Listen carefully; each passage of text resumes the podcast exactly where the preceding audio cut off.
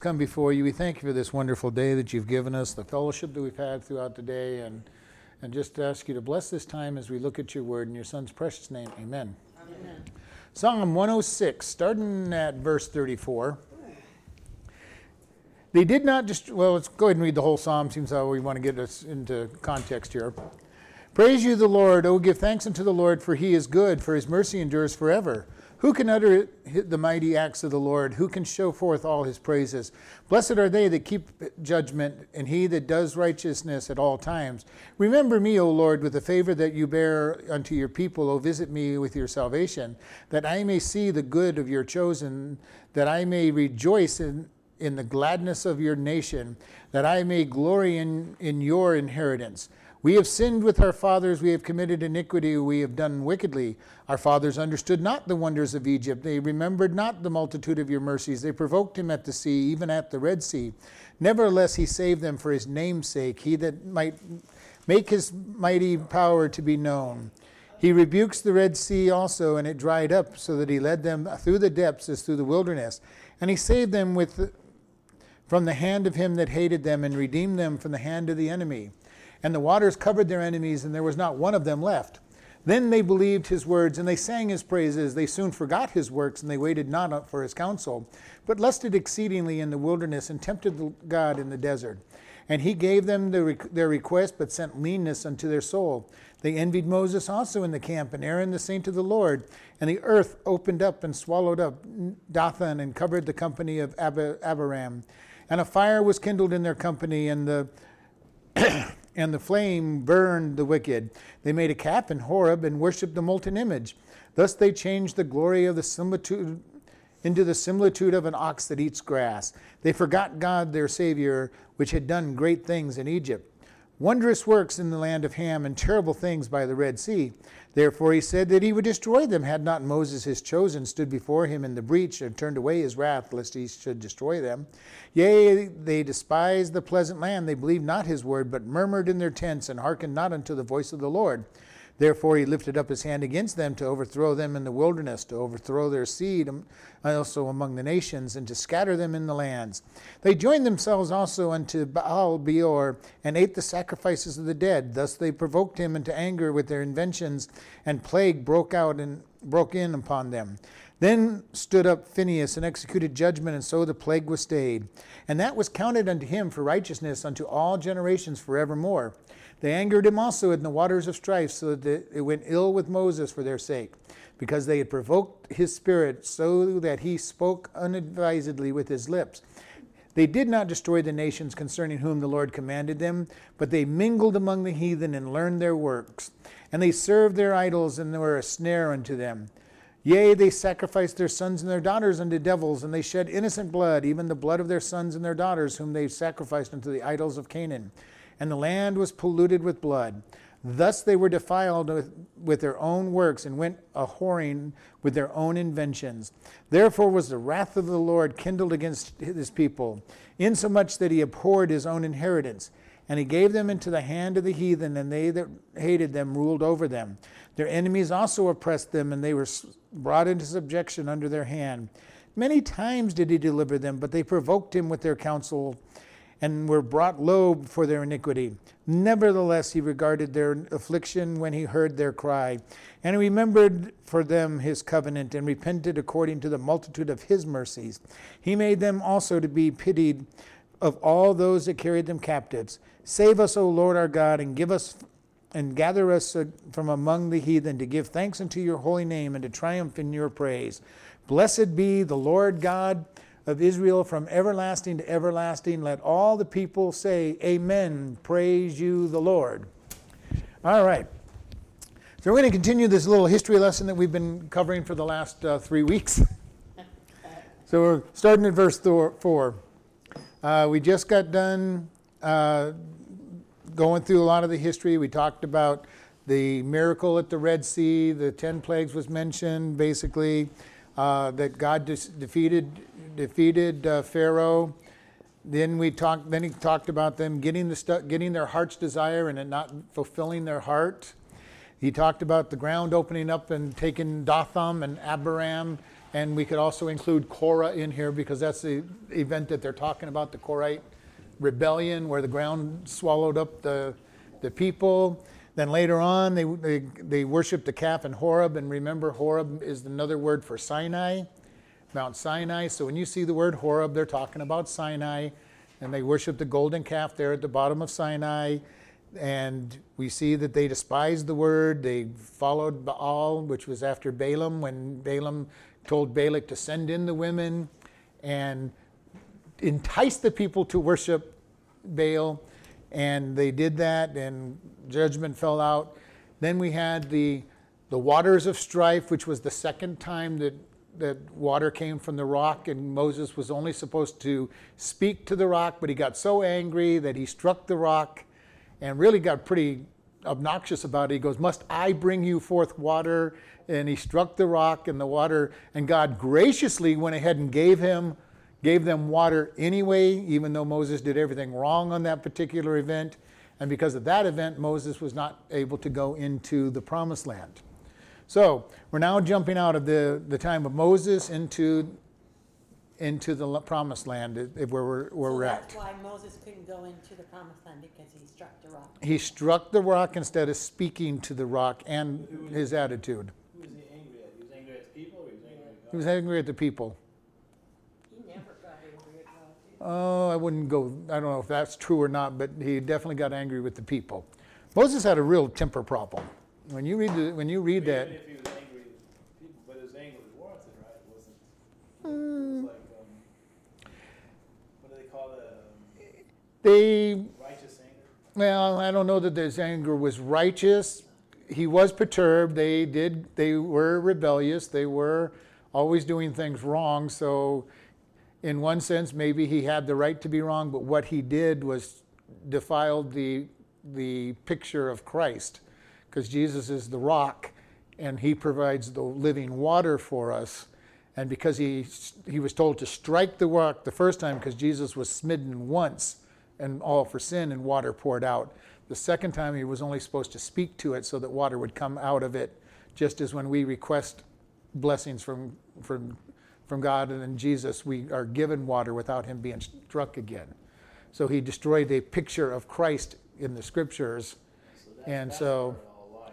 So yeah, it's a picture of Christ and the disobedience, the anger. Uh, in the scriptures, to be angry and sin not is something that can happen.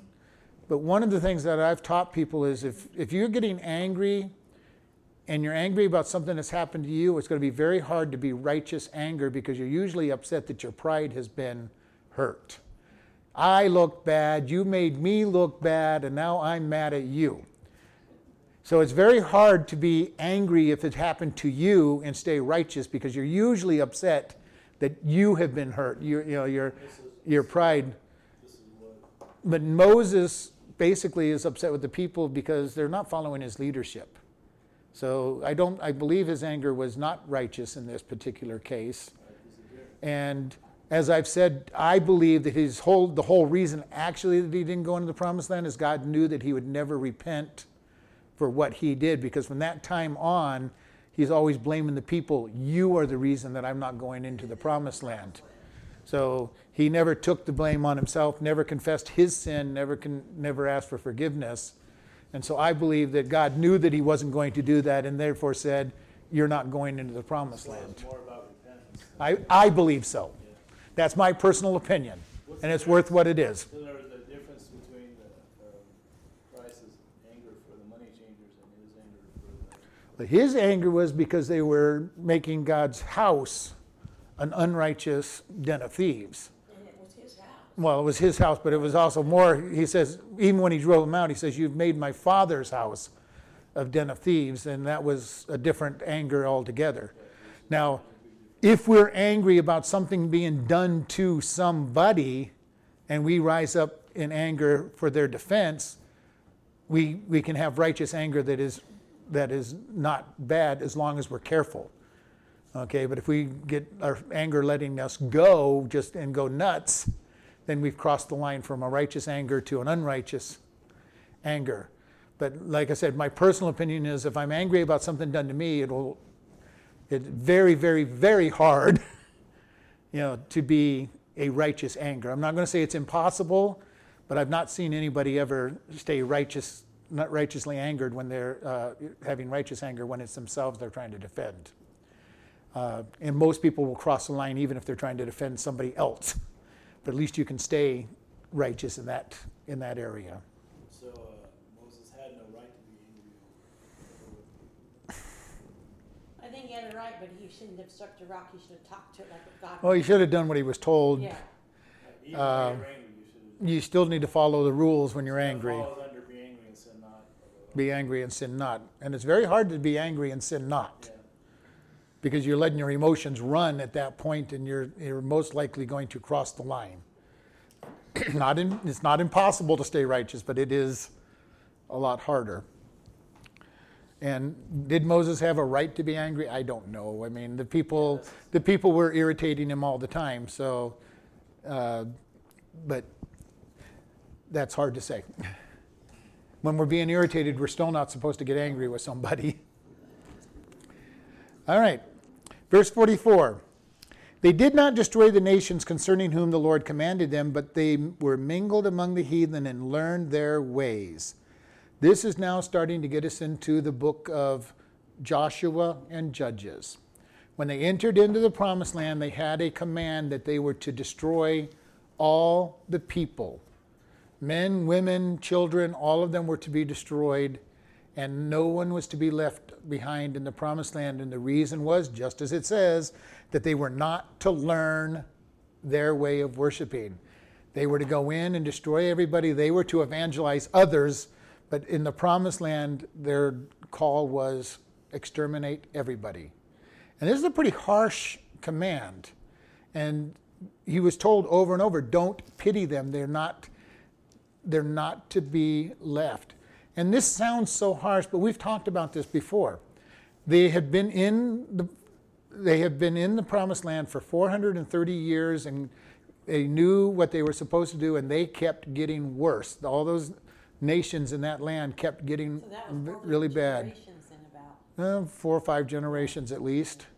And they were nothing but getting worse. And God says, now it's time. Their punishment comes. There is an end to God's mercy for people. And when you reach that end, then you're in trouble. And but God is long suffering. We look in before the flood when Noah was around. 1500 years God strove with man to the point where they were doing everything in their, according to their own imagination and God says I've had enough and he saves one family out of all the millions or billions that were in existence before the flood. And he wipes out the entire population of the world except for Noah. We get to Sodom and Gomorrah, and he says, I've had enough of the sin here, and I'm going to destroy the entire valley. And we, and we know the valley before it was destroyed was a beautiful valley. How do we know that? Because when Abraham and Lot were deciding it's time to split up and go, go our separate ways, he goes, if you go east, I'll go west. If you go south, I'll go, I'll go north. And Lot lifted up his eyes and saw the valley, and behold, it was pleasant for all of his animals. So he decided to go to the valley where Sodom and Gomorrah was. And but the only problem with where it looked good, sin abounded. Okay, and that's a problem we have often. We look around us and we say, oh, it looks really good over there. And oftentimes that's where sin is abounding. And God is saying, use spiritual discernment. Be careful of the choices that we make. Don't just go places because it looks good. So we don't want to learn the ways of the heathen. They did, and we don't want to. And it's hard not to because, especially in our day where evil is ruling in such a strong way, if we have to be careful not to have ourselves influenced because it's easy. All we got to do is turn on our TVs or watch movies or read many different books that are out there, and we're going to be bombarded with the world's way of thinking and learn the ways of the heathen, learn the ways of those who are ungodly. Very easy to do. And verse 36 says, And they served their idols, which were a snare unto them. Yea, they sacrificed their sons and their daughters unto these devils, and shed innocent blood, even the blood of their own sons and daughters, whom they sacrificed unto the idols of Canaan, and the land was polluted with blood. I don't understand this idea in many ways, but by the same token, we have millions of people each year that are sacrificing their sons and daughters to the god of lasciviousness. They go out, they have a, they get pregnant with a child they don't want and just kill it. We call it abortion. They're sacrificing these children to an idol of pleasure. We can go out, we can have as much fun as we want, quote unquote fun, and if there is any consequences, we'll just kill the child. We'll sacrifice it unto the child to the god of pleasure. In this case, it was a little worse because the child had actually been born, and then they would put it in the arms of the idol and they would roll the child into the into the fire. Okay, we do it we do it a little less graphically, but we inject them with saline and burn these poor kid, poor babies to, to death. We're, put them in dumpsters or stuff. we're still doing the same things. Nothing new under the sun. We do it we do it pre-birth, they did it post-birth. Sometimes they sound like they did it worse. It probably is worse because you actually seen the child. It, you a lot less chance of being able to say, "Well, I didn't know it was a baby." And I don't believe that anybody in this day even believes that it's not a baby, even though they're being trying to be brainwashed on it. But it is still they sacrifice to devils. In our case, we're sacrificing it to the idol of, of pleasure, the idol of lust, the idol of expediency. If I have this child, I can't go, I can't live the life the way I want to. Or I wanted to have my fun and now I got to get rid of the consequences. And they just add a consequence called murder. So we end up seeing nothing different. We got to learn God's ways and not the world's ways. And this is what is being shed. And they says they shed innocent blood. All these millions of children being killed even today. And it wasn't any less back then. In many countries during this period of time, if they didn't offer them to the, uh, to the gods, they just disposed of them because they didn't want them. In Rome, if they didn't want their children, they threw them in the river as a sacrifice to the gods. Just because they didn't want the child, couldn't afford it, didn't want it. Too many, too many boys, you got rid of it. You only needed one or two sons, just in case one died, you had a second one. Uh, too many sons caused problems when, father, when the father uh, died, so you got rid of the extra boys. We do it uh, before they're born, they did it after. We, we see this over and over again. And God's saying, You don't do that. Why? Because He says children are precious. God says in the Psalm and the Proverbs, Blessed is the man who has a quiver full of children. You know, how's, how much is a quiver? Well, I don't know. Every time I've had a quiver, there, there's at least six to a dozen arrows in the, in the quiver. If you have a full quiver, you're, you're, you've got it very full. Quiver's the round thing that put the arrows in and hang it over your back. Oh, It holds the arrows, I'm sorry. But they, they defiled the land with the blood of the innocent. Our world is getting to this same place where we kill off babies because we don't want them. We're getting to the place where we are saying that, that if you're getting too old and going to draw, you know, take and take away from your family's inheritance, go ahead and kill the old people because they're not of any value. You don't think you have any value, go ahead and commit suicide and we'll help you we'll help you commit suicide because you're just of no value, so you might as well just be gone we need to get people to understand life is valuable. Why is it valuable? Because God gives it. And we've got to understand that we are made in God's image. And when we start getting rid of the idea that we're made in God's image, life becomes cheap. Because if all we are is a bunch of unorganized, random life cells out there, then there is no value in it. And this is what, when we teach our kids that they are nothing but random, evolved animals, life is worthless. And why, ma- why care? Because if we're just evolved animals, then the strong survive and the weak die. And if you're too weak to, to survive, then you deserve to die. That was Hitler's mentality. The Aryan race was the number one race, so everybody else deserved to die. And he was an, he was an evolutionist. And he was acting out the long term conclusion of evolutionist strong survive, and the weak deserve to die. And we've got to understand that in, if you're going to follow evolution, the weak deserve to die. And if you're strong enough to make them die, you do it. You do so. So that you make only the strong to continue. And this is a satanic attack on man. That man is created in the image of God. God hates, uh, Satan hates that man is created in the image of God, and he wants to destroy all of mankind. So he's doing it through evolution and every other possible way that he can think of to take as many people away from God as possible. And we've got to understand this as Christians. When we want to try to believe somehow that the first 11 chapters of uh, Genesis are not that important, they are critical because they lay the foundation for everything that we believe. And if they're not true, the Bible is totally false because there's no reason for anything. If man did not, does not have a sin issue because of Adam and Eve, then Jesus did, did not need to come to be sacrificed to redeem us. And it's critical that we understand those chapters are correct and must be correct. Otherwise, we have nothing to stand on on the rest of the Bible. And besides which, if any part of the Bible is not true, then we really have nothing to believe in anyway. We're betting our eternity that the Bible is true. And we got to keep that in mind. I'm betting that my eternal life is resting on the Bible being true. And if the Bible is not true, then I've got problems. if I can pick and choose what I want to believe in the Bible, I've got problems. So it's got to be true, and we've got to understand that it's true. It's a serious issue. It's far, far better to believe and find out there ain't than not believe and find out there is. Amen. That is, that's a true statement. That's, I've always told people that it's, it's, if I'm wrong, I'm just a fool, and I'm pretty much a fool anyway. But if you're wrong, the, the is more serious. I haven't gone quite that strongly because I tell people that if I'm wrong, I've, I've lost out nothing because I've lived in, in great peace and, and joy and, and everything.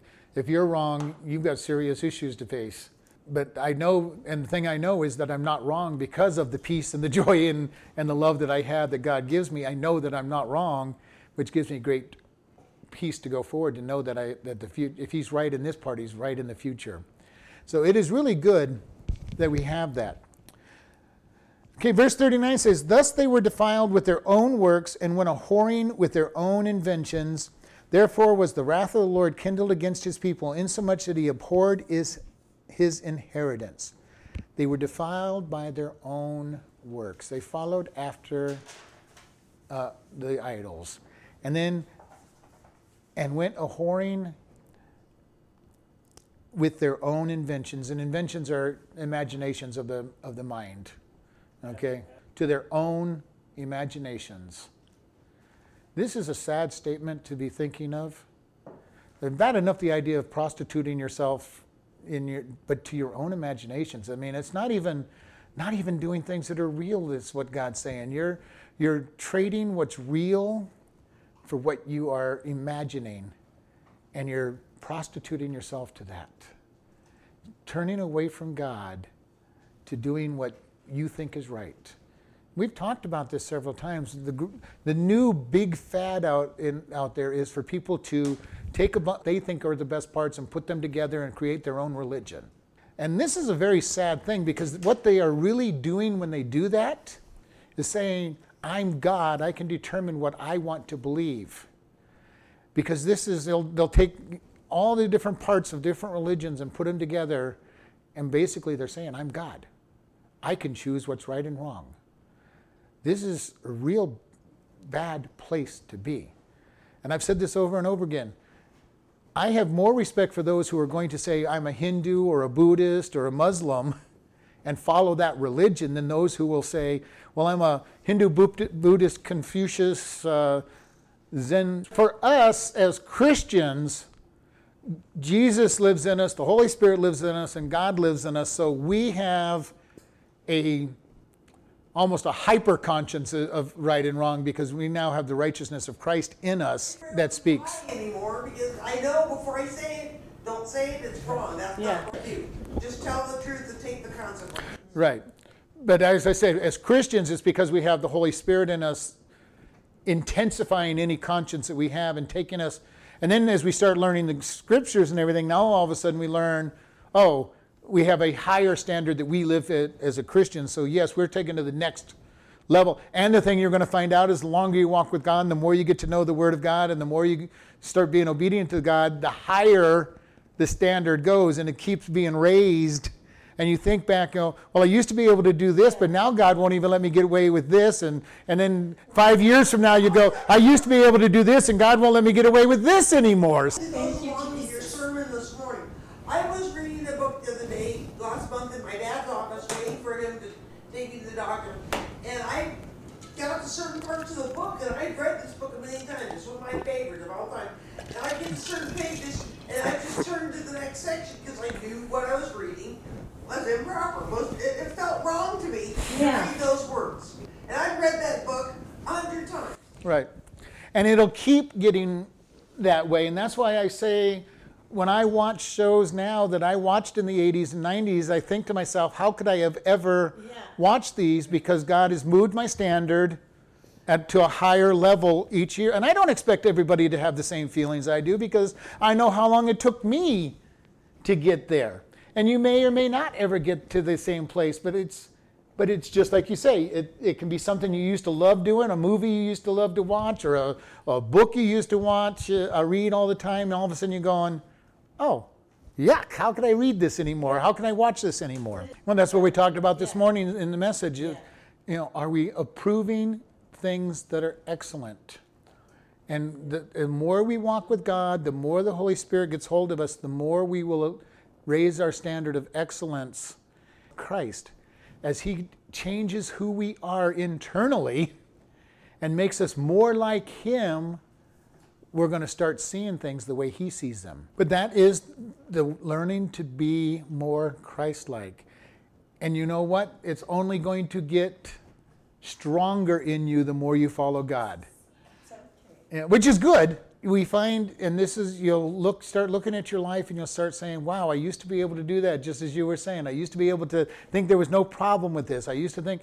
We'll find as we go walk with God, more and more areas of our life will fall under that category. But is it okay to sometimes, like I did listen, the 50, I like the 60 music, just because it brought, it brought back memories, but then I think, you know, it was neat and I love watching how they were dressed and everything, but I felt guilty listening to, but I just said, well, I'm not going to say that there's anything necessarily wrong with rock and roll music, other than the words are not edifying in most cases, and they're not. Then they don't match up to God.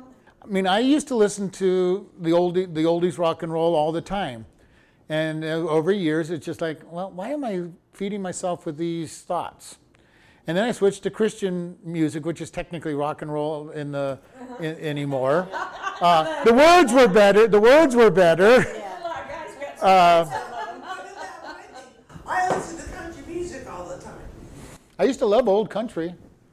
But again, same thing. The words were such that such in them. But I'm not. We're not going to destroy and say everything is wrong on it, and that you can't enjoy the, these things uh, once in a while. If you're making a steady diet of that, you may have to consider what am I feeding my my soul with, and this is I would I would place it under the same place that I put in what I've said.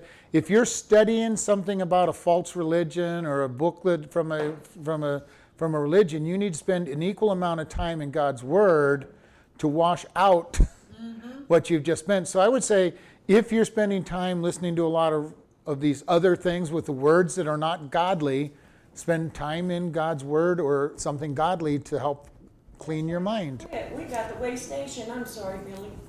We got the way radio station. Well, that's all preaching, and I like it. For me, it, it doesn't change my perception of what God is and stuff. Yeah. So I think if you get to that point, maybe it's time to. And I can listen to it. I still don't change my perception of what God is, right? And, and I notice that even if I'm watching something.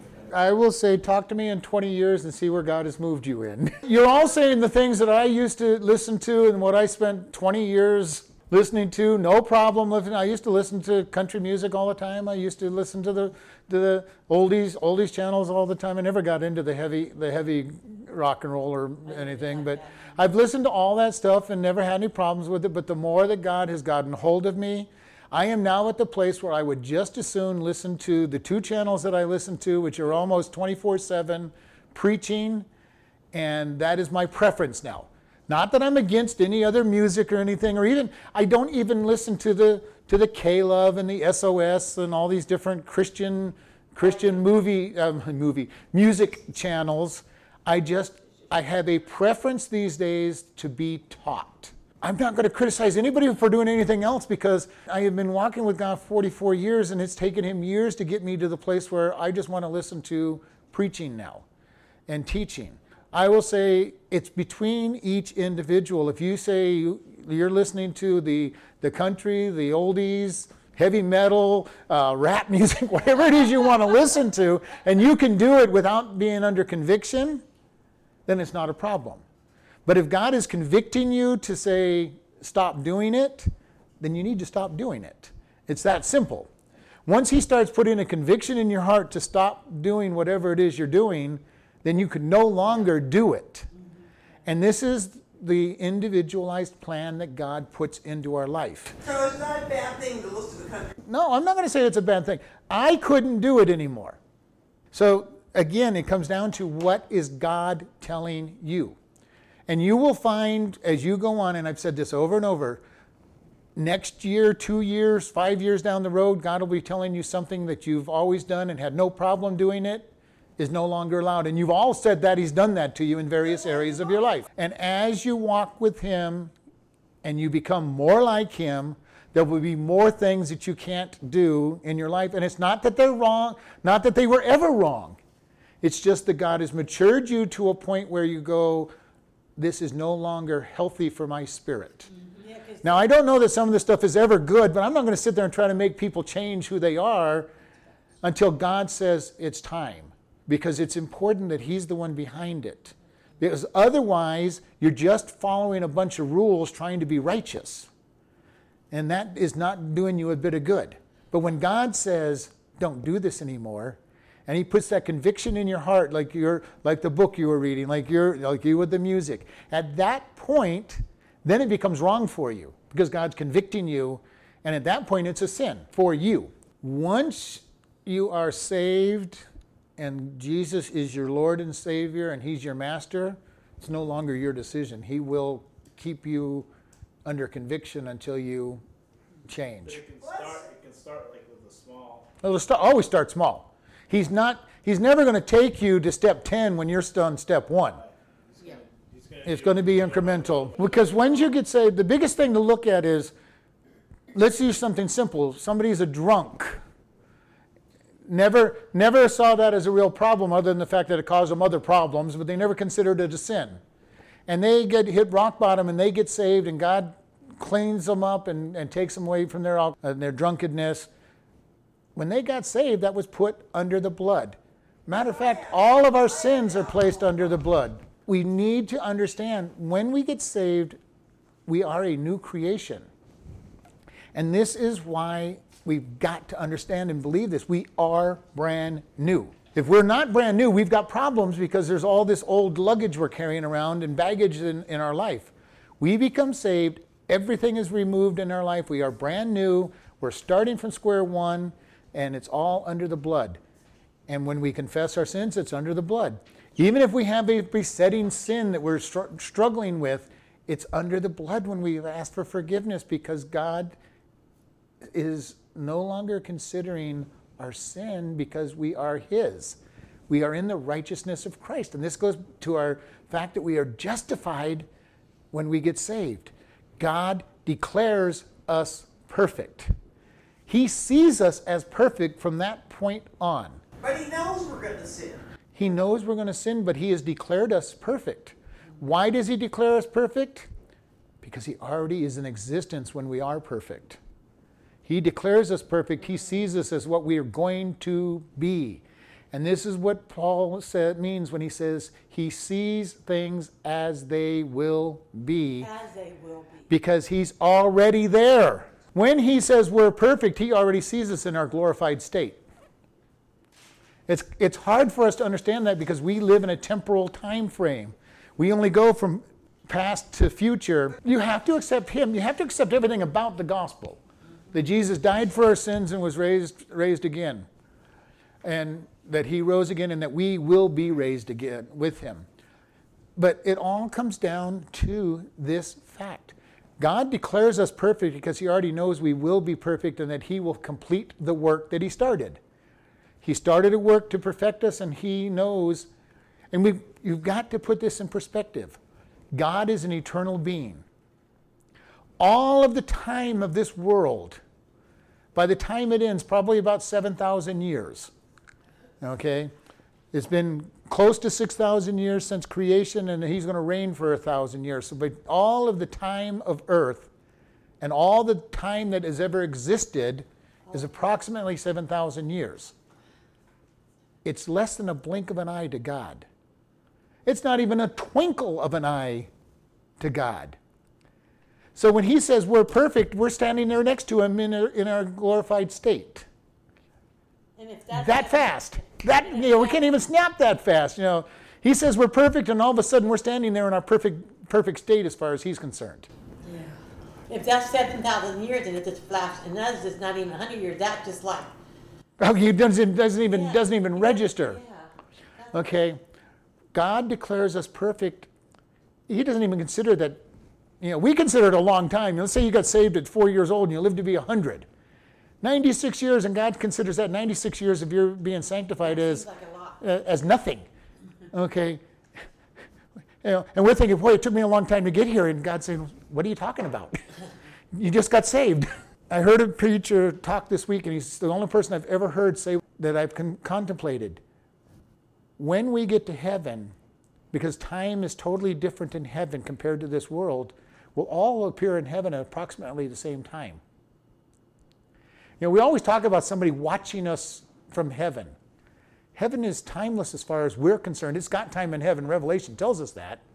But it's timeless as far as we're concerned. The entire 7,000 years of earth may just be a second or two in heaven's time. Yeah. Can you imagine you, you die and you turn around and go, What are you doing here, son? Yeah. Well, it's been it's been a hundred years. It has. I just got here. We may all get to heaven approximately the same time as from heaven's perspective. Because it's a totally different way of timekeeping. Yeah. But we we have to be able to understand. God's timing is not how does not see time the way we see it.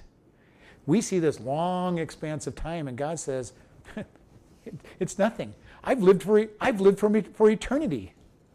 This the, your your seven thousand years was nothing. I didn't even have time to think about your thousand years of. You know, He's God, He can, but you know, I mean, you know, from our perspective, I didn't even have time to really think about it. It's done. I created and it's over. Just about that quick. And all of history has been in that time frame that, that he just says was nothing. That's why Peter says a day is, to the Lord is like a thousand years, and a thousand years is as a day. Basically, he's saying, he's not saying literally that a day is equal to a thousand years to God, but he's saying, as far as God's concerned, it's the same thing. They're, they're just so short a period of time that he doesn't contemplate it. We, we look at it as this huge, huge issue, but God's saying it's, it's nothing. All right, verse 40. Therefore was the wrath of the Lord kindled against his people, insomuch that he abhorred his inheritance. And he gave them into the hand of the heathen, and they that hated them ruled over them. And their enemies also oppressed them, and they were brought into subjection under their hand.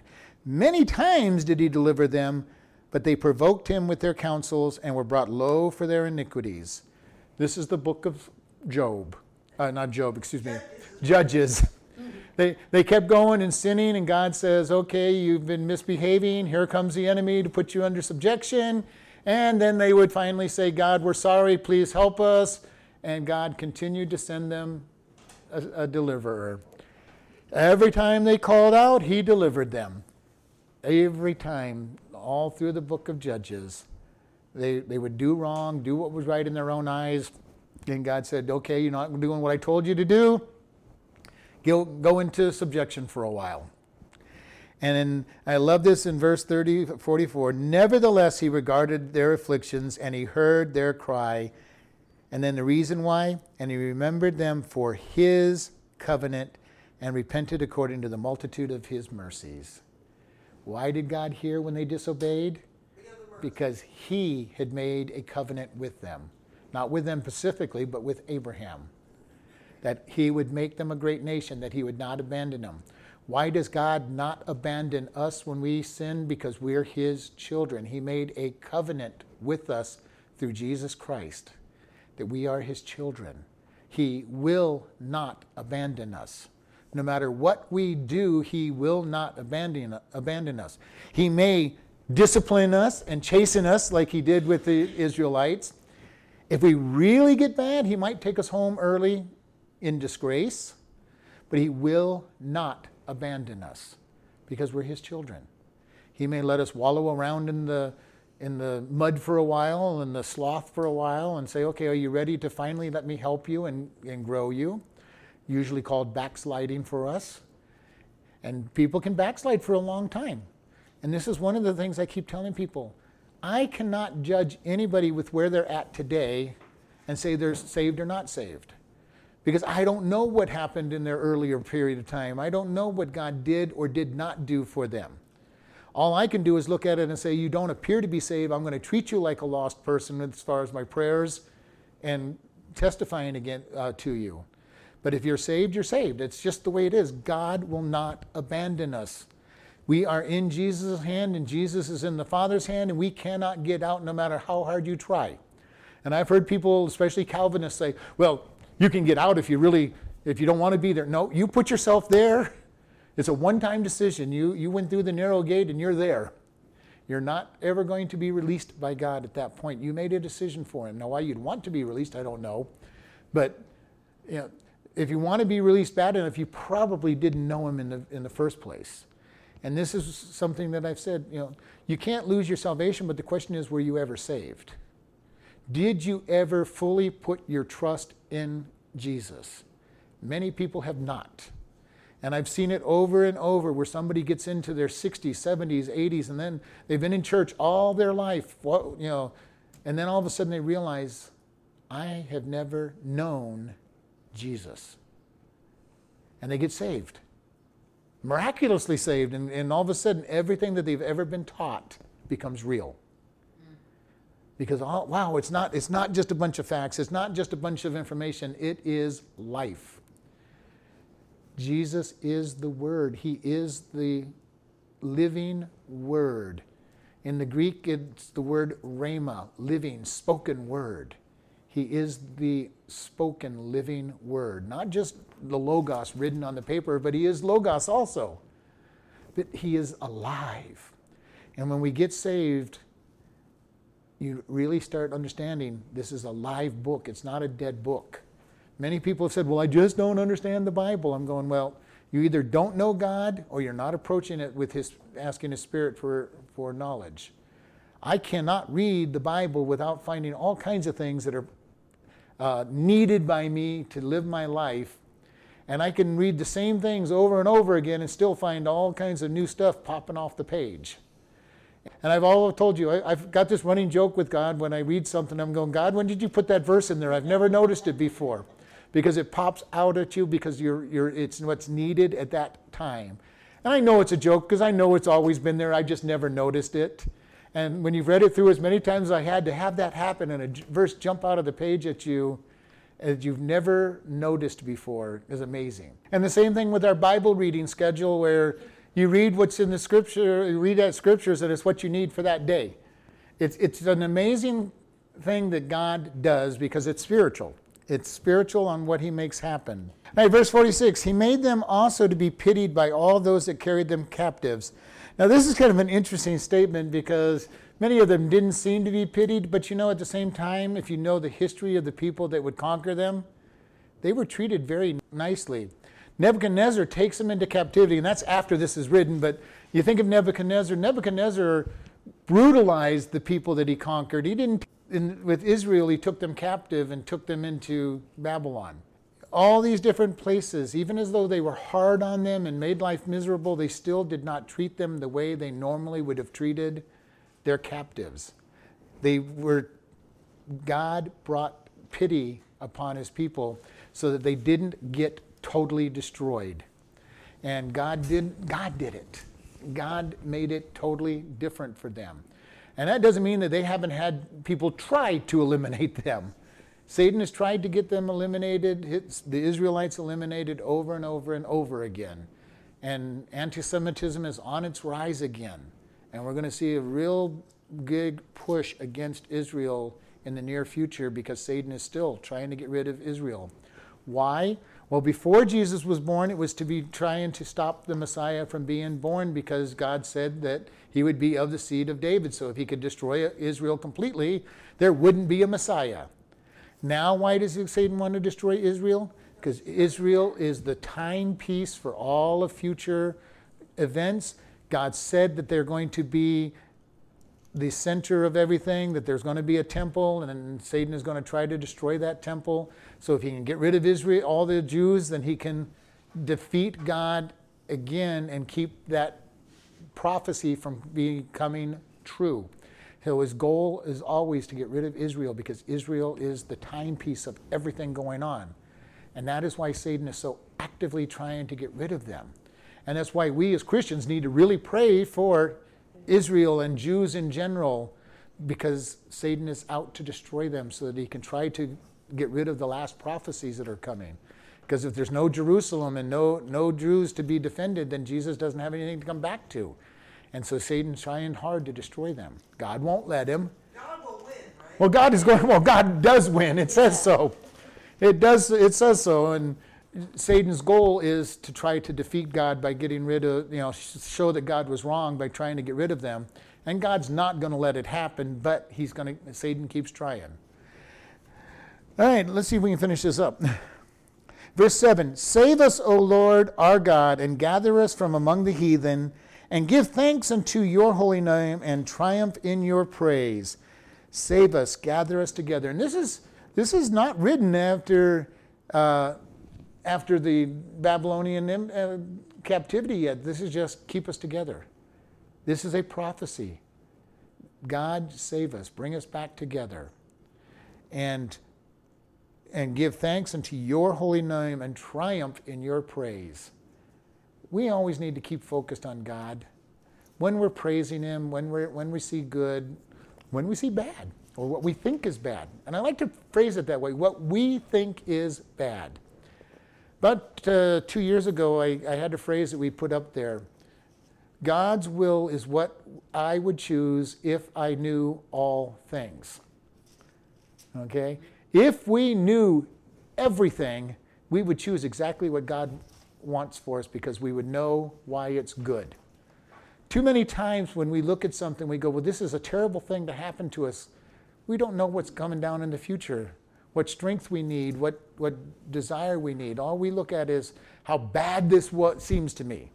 I feel miserable. Well, maybe it's good that I feel miserable today so that I don't repeat it down the, down the road or do something worse down the road. We need to keep in mind God has a reason. And his reason is because he knows it all. He knows what's coming down the road. He knows everything that could possibly come down the road. I mean, when you think about what God knows, he doesn't just know what is going to happen, He knows what may happen if we make other decisions. He knows what those decisions would lead to. He already knows all the implications of all of these things. And that gets you into a whole different mindset that is hard to com- contemplate. But he says, Save us, gather us. Verse 48 Blessed be the Lord God of Israel from everlasting to everlasting. Bless the God who lives forever. And let his people say, Amen. Praise, Praise ye the Lord. Hallelujah. Amen. That is, the last word of that is hallelujah in, in Hebrew. hallelujah. Praise you the Lord. When you see when you see this praise ye the Lord in your scriptures, it is the, the, the, the answer, the, what that word is, is hallelujah. When we sing songs and say hallelujah, we're singing praise you the Lord. When we, so if you really want to get excited, instead of saying praise you the Lord, say hallelujah, because that's what it means. And you know, it's one of the few words that is common in all languages. Hallelujah and amen, both Hebrew words, are common across all the languages. And amen means let it be so. So when you're praying and you say amen, you're saying I agree with you, Lord, let it be so. Uh, so he ends this pray this psalm in a very strong way. Let it be so. Praise you, the Lord. Hallelujah. All right, well, we finally finished book four of Psalms. We will get ready to start book five next week, um, which is the topic of book five is the Word of God. And from this point on, it is very strong. Almost all the verses, all the almost all the psalms in this section will be about God's word. Especially when we get to Psalm 119, where we have uh, all of the verses uh, will be about God. We will be in that. We will be in that psalm probably for I figure in at least 13 weeks, if not more. let's let's go ahead and uh, close in prayer. Lord, we just thank you for this day. We thank for the opportunity to just see your word and to see what you would have for us, Lord, and that you are the one that cares for us and you have a plan for our life and that you know what you're doing. Help us to, to fall into what you want us to do and voluntarily be submitted to you and all that you have planned for us. In Jesus' name, amen.